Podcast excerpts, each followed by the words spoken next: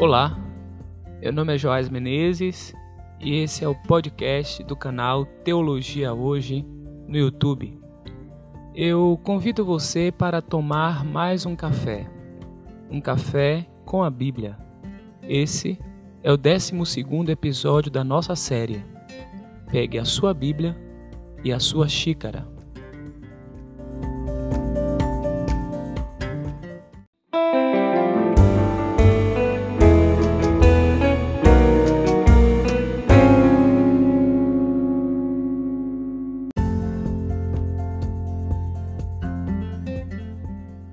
O Inominável Atual. Esse é o título de um texto instigante do escritor italiano Roberto Calasso. Na abertura do livro, lemos o seguinte: abre aspas. A sensação mais precisa e mais aguda para quem vive neste momento é não saber onde está pisando a cada dia. O terreno é frágil, as linhas se dividem, os tecidos esgarçam, as perspectivas oscilam, então se percebe com maior clareza que estamos no inominável atual. Essas linhas foram escritas em 1983. É muito anterior à edição desse, como eu já disse, instigante texto. Não sei se na sua experiência você já teve a sensação de que o terreno onde você está pisando é frágil e também que as perspectivas oscilam e os tecidos esgarçam. Me chama a atenção o fato de que o autor, no final dessa frase que li, ele ele chama a atenção dessa percepção. Ele diz: então se percebe com maior clareza a clara percepção em relação a esse tempo. Muitas vezes nós temos a, a sensação desse terreno frágil abaixo de nós, mas não conseguimos é, ter a consciência plena do que é, identificar a sensação da instabilidade, mas ao mesmo tempo não temos a consciência, a clareza do que de fato está diante, ou no caso desse terreno abaixo de nós. Há uma frase atribuída a Sócrates, onde a frase diz assim: a vida não examinada não vale a pena ser vivida pelo homem. Estas palavras teriam sido proferidas por Sócrates no seu julgamento depois de ter escolhido a morte do que o exílio. E essa frase nos apresenta um indivíduo que tem a consciência de si, a consciência da realidade mas também a consciência do seu tempo. Um homem que discerne a realidade. Eu gosto de um texto que está no livro das Crônicas, no Antigo Testamento. Esse texto aparece é, no meio de uma, uma lista de nomes, diversos nomes, de integrantes de tribos em Israel que de alguma forma homens que ajudaram Davi, eram apoiadores na estruturação do seu reino. E nessa longa lista encontramos o relato de alguns integrantes da tribo de Issacar. O texto que separei para o nosso café com a Bíblia está no primeiro livro das Crônicas, capítulo 12, versículo 32, e fala o seguinte a respeito deles: Dos filhos de Issacar, que sabiam discernir o tempo, para saberem o que Israel devia fazer. A Septuaginta é uma importante tradução das escrituras hebraicas, a Bíblia dos judeus. Ela foi concluída aproximadamente no ano 250 a.C. E foi feita a tradução do hebraico, a língua original das escrituras é, judaicas, para o grego. Na Septuaginta, a palavra que em português foi traduzida por tempo é kairos.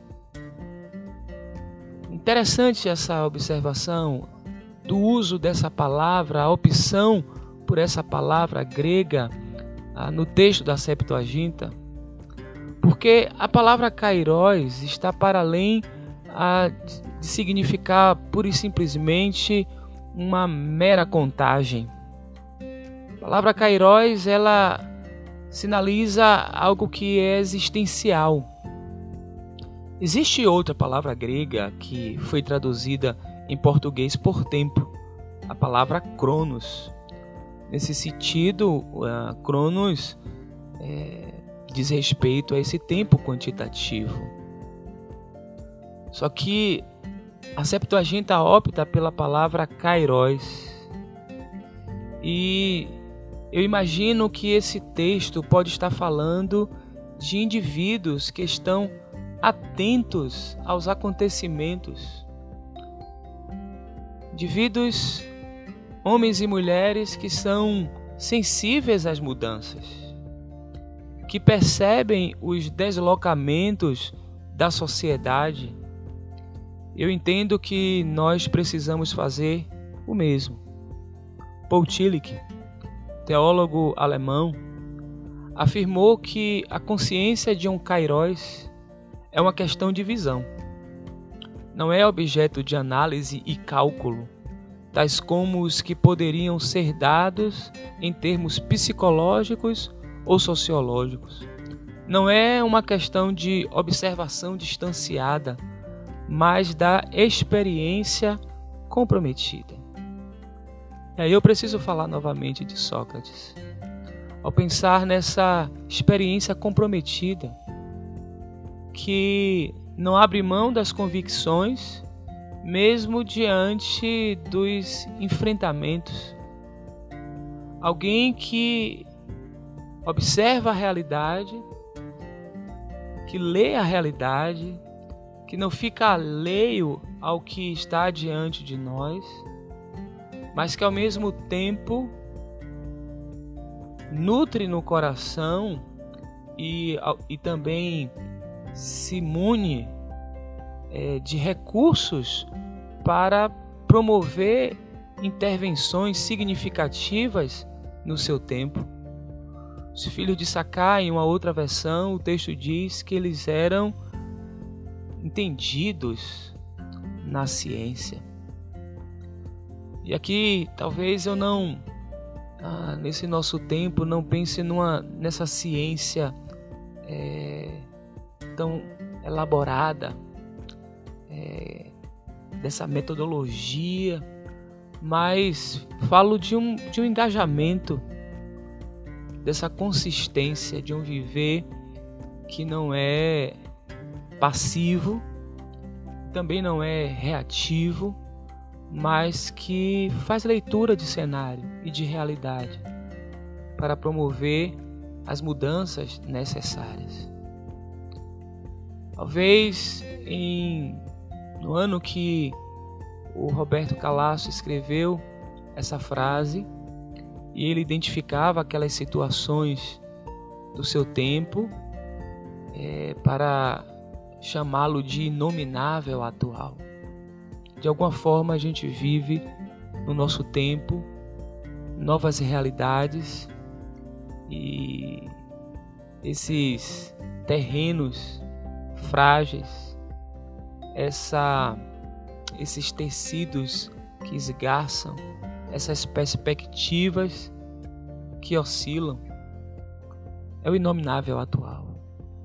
Mas diante do inominável atual, que eu e você possamos receber nessa manhã as mesma, a mesma inspiração dos filhos de Issacar. Os filhos de Sacar sabiam discernir o tempo para saber como agir no tempo. o nosso tempo.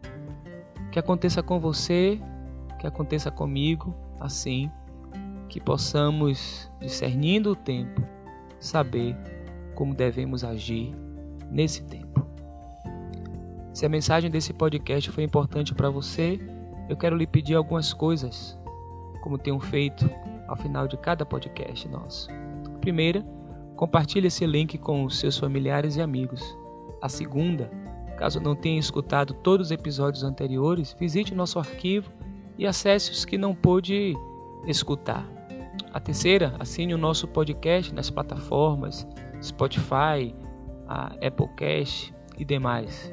Por fim, assine também, caso ainda não seja assinante, o nosso canal no YouTube. Basta acessar www.youtube.com teologia hoje. Que a bênção do Eterno, que enriquece e que não acrescenta dores, esteja sobre a sua vida, dos seus familiares e dos seus amigos. É a minha oração. Por Cristo Jesus, nosso Senhor. Um bom final de semana para você.